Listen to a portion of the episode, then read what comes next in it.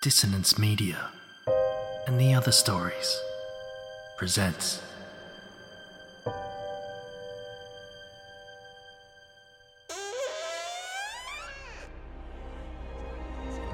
Step into the abyss of After the Gloaming, a gothic fiction podcast that delves into the depths of human emotion, unyielding love, revenge, internal struggles, and restless souls await you in nine haunting episodes where dread, fear, and rare glimpses of eerie happiness linger.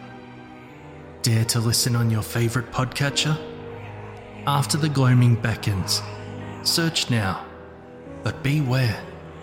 Innocence will be left behind.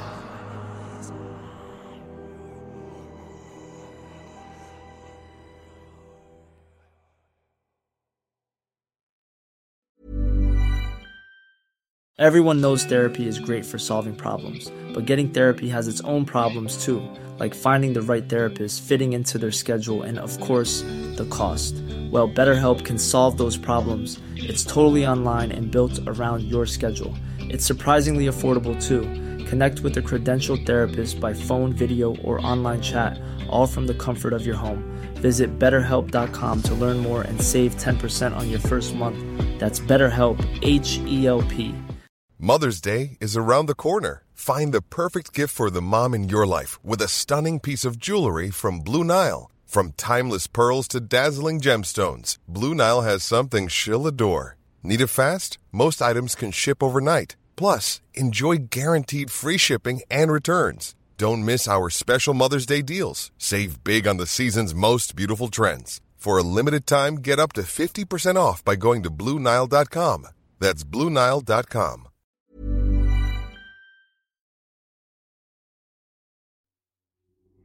These aren't the stories your mother told you. No, these are the other stories.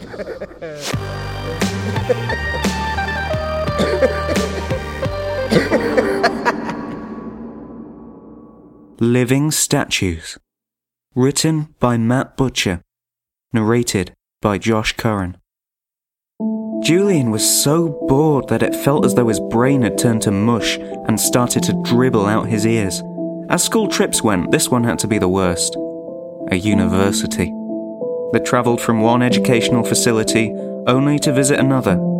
It had been a trip that their physics teacher had been incredibly enthusiastic about, however. He blathered on about the discovery of gravitational waves and how the scientists working from this university's laboratory department were attempting to harness these waves to create clean, efficient energy. Unfortunately, Julian was only 16, and none of this meant a damn thing to him. He was interested in football, the latest clothing trends, and, quite recently, the fairer sex. One girl in particular had caught his eye a redhead named Tilly, who sat a few desks across from him in several classes. They'd never kissed, held hands, or even spoken. The most intimate interaction they'd shared were the numerous awkward moments when their eyes locked across the room and the pair just stared at each other like a couple of deer in headlights. Today, however, Julian was convinced that he was going to talk to her. Hell, he might even be so bold as to hold her hand. His heart began to race at the mere thought of physical contact. Perhaps a conversation would be enough for today. Baby steps, he told himself. Rome wasn't built in a day. Cautiously, he glanced around the group of students gathered in a semicircular audience around one of the scientists, whose droning voice Julian had tuned out, until his eyes fell upon the fiery copper of Tilly's crown. As if by some extrasensory ability, she turned to meet his gaze. A faint smile crept into the corner of her mouth before she returned her attention to the speaker. She smiled. His heart began to flutter like a moth caught in a lampshade. He turned to face the speaker again in an attempt to play it cool though this was difficult with an ear to ear grin plastered across his face. Shooting another glance her way, Julian found her gone. To the toilet, perhaps? He thought at first. But she didn't return. It's on right now, but in a minute we'll rev the converter up so you can all see the incredible results. Julian picked up the scientist saying, before promptly tuning him out again. It had been over 20 minutes now, until he was still missing. Julian began to worry. He would have told the teacher, but feared he'd only get her in trouble. She'd never go out with him if he snitched on her. But then another idea crept into his mind. Had she intended him to follow her? Had the smile been an invitation? Fueled by an overwhelming surge of teenage hormones, Julian stealthily slunk towards the door. Bernstein, where do you think you're going? His physics teacher barked across the room. Toilet, he grunted in response. Be quick. Julian found the corridor empty, save for a faint shuffling sound somewhere nearby. Following the noise to its source, Julian found himself at the door of the room adjacent to the one he'd just left. It was plastered in warning signs that Julian didn't understand, further than their cautionary canary yellow. The entrance was supposed to be sealed with a keycard lock, but someone had propped it open with a book. Cautiously, he wrapped his fingers around the door and pulled it open. Inside, much to his delight, was Tilly. She was facing a large metal object, like a giant canister the size of a water tank, and seemed thoroughly transfixed by it. She was unflinching, like a living statue. Tilly? Julian called over to her. His heart skipped a beat as he did so. This was the first time he'd actually spoken to her. She didn't respond, neither with words nor movement. Her silence dragged him down like a lead weight.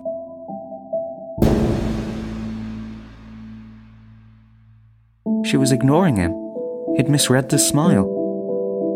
I don't think it's safe to be in here. There's warning signs on the door and stuff. Perhaps she'd only think he was there for her safety. He could at least save himself from the public ridicule subsequent to a schoolyard rejection. There was still no response from her. Look, I can't just leave you here. I'll only get into trouble myself, he tried to reason. Seeing that Tilly still hadn't moved, not even a wasp's whisker, Julian finally began to suspect something was amiss. He'd heard of a boy a few years senior to them who had something he'd heard referred to as cataleptic fits.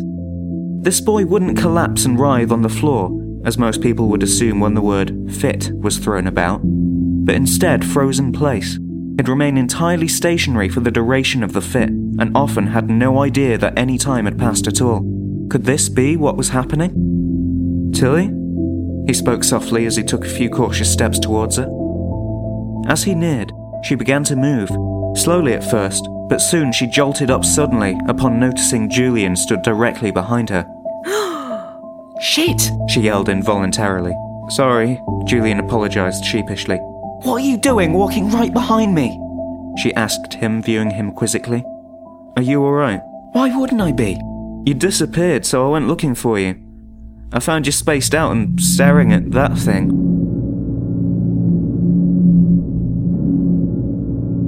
Julian gestured toward the large metal tank. What do you mean? I've only just walked in like 10 seconds ago.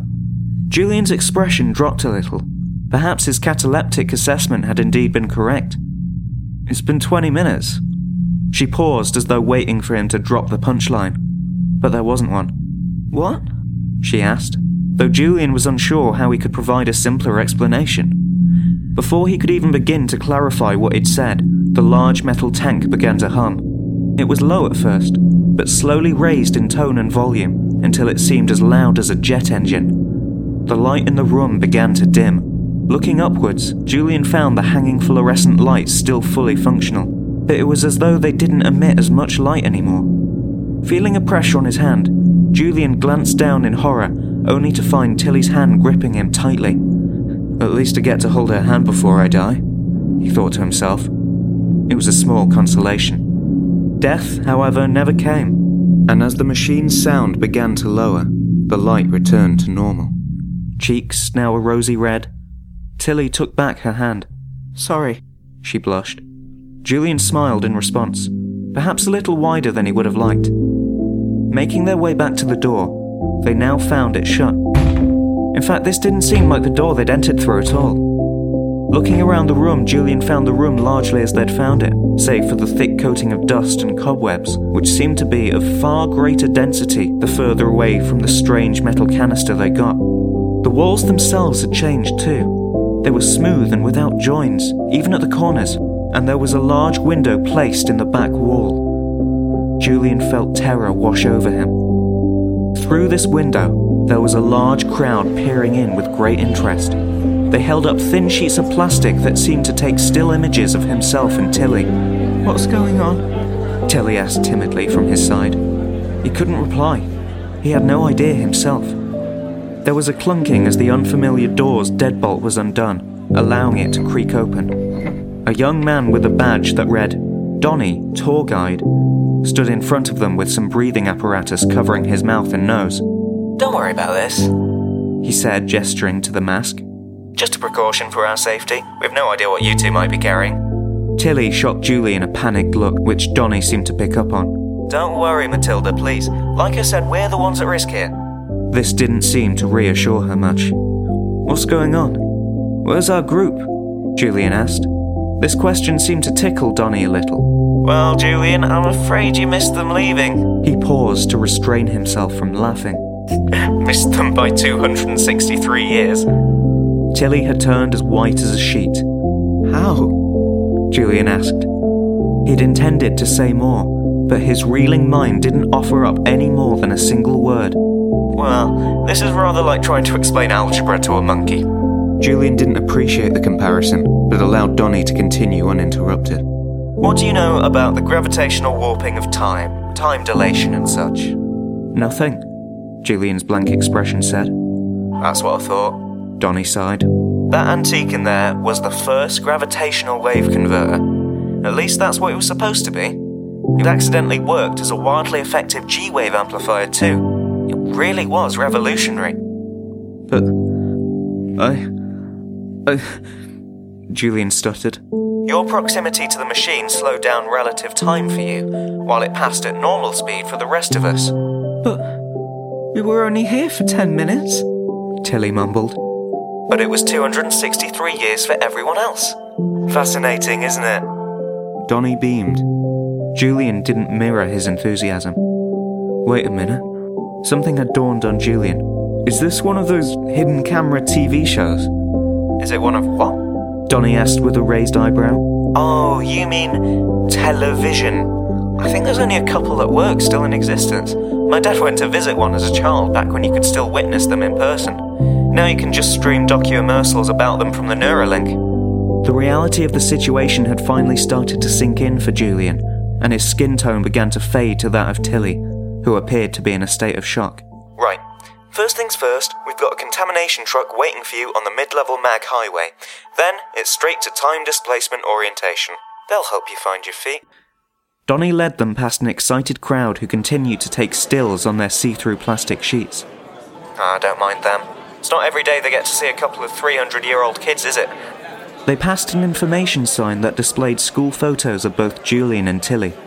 Its title read, The Living Statues, Frozen in Time for Centuries. The living statues? Julian read aloud. Indeed, you've been quite the tourist attraction. Monuments to this great technological breakthrough. W- why didn't you just turn the machine off?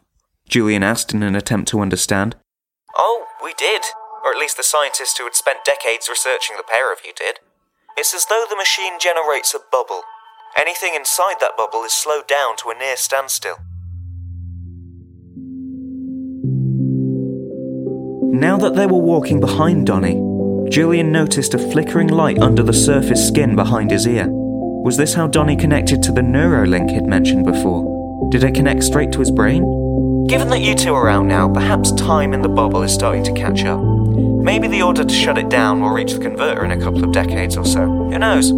Donny spoke whimsically. As they neared a door at the end, the other side of which Julian could hear the sound of passing cars, a dreadful thought hit him. I. My parents. My family. Uh, everyone you know is long dead, I'm afraid. Donny called over his shoulder with cheerful indifference. Tilly began to sob so Julian grabbed her hand to comfort her. She gripped it so tightly Julian could feel his hand bones squashed together. Pausing at the door, Donny turned around to grin at them. Living statues, may I introduce you to the 23rd century?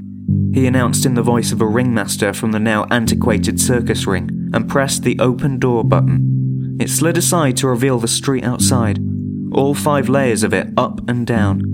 Stepping out onto the ledge that served as pavement, Julian peered over the edge.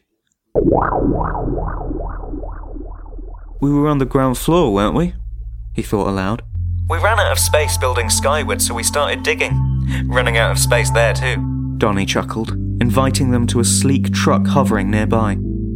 Julian became transfixed by the levitating cars floating on the many intertwining layers of magnetic highway, with the neon billboards advertising things he couldn't even begin to understand, and the adverts that seemed to beam into his ear from God knows where. This summer, if you're going on holiday, on tour, or a music fest, then you need to check out. He was so immersed in the foreign smells and sounds, and with the people, so vibrant and diverse and strange to even notice that Tilly wasn't holding his hand anymore. Turning to his right, he caught a glimpse of the ends of her copper locks disappearing over the edge of the pavement ledge.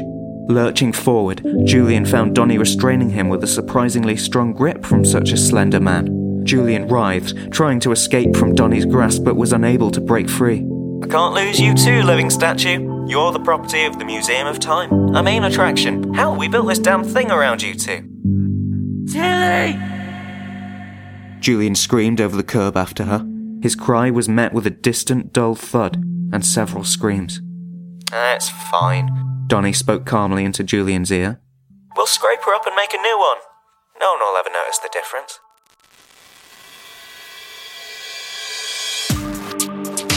I hope you enjoyed this episode of The Other Stories.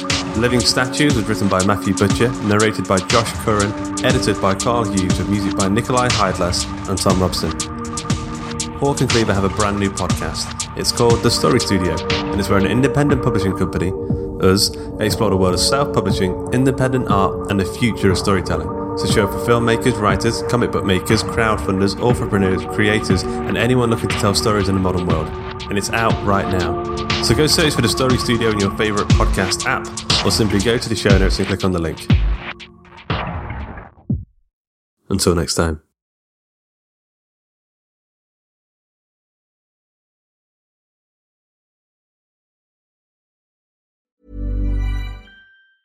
Hey, it's Danny Pellegrino from Everything Iconic. Ready to upgrade your style game without blowing your budget? Check out Quince. They've got all the good stuff shirts and polos, activewear, and fine leather goods, all at 50 to 80% less than other high end brands. And the best part? They're all about safe, ethical, and responsible manufacturing. Get that luxury vibe without the luxury price tag. Hit up quince.com slash upgrade for free shipping and 365 day returns on your next order. That's quince.com slash upgrade. Even when we're on a budget, we still deserve nice things. Quince is a place to scoop up stunning high-end goods for 50 to 80% less than similar brands. They have buttery soft cashmere sweaters starting at $50, luxurious Italian leather bags, and so much more. Plus, Quince only works with factories that use safe, ethical, and responsible manufacturing. Get the high-end goods you'll love without the high price tag with Quince. Go to quince.com slash style for free shipping and 365-day returns. When you need mealtime inspiration, it's worth shopping Kroger, where you'll find over 30,000 mouthwatering choices that excite your inner foodie. And no matter what tasty choice you make, you'll enjoy our everyday low prices, plus extra ways to save, like digital coupons worth over $600 each week. You can also save up to $1 off per gallon at the pump with fuel points. More savings and more inspiring flavors make shopping Kroger worth it every time. Kroger, fresh for everyone. Fuel restrictions apply.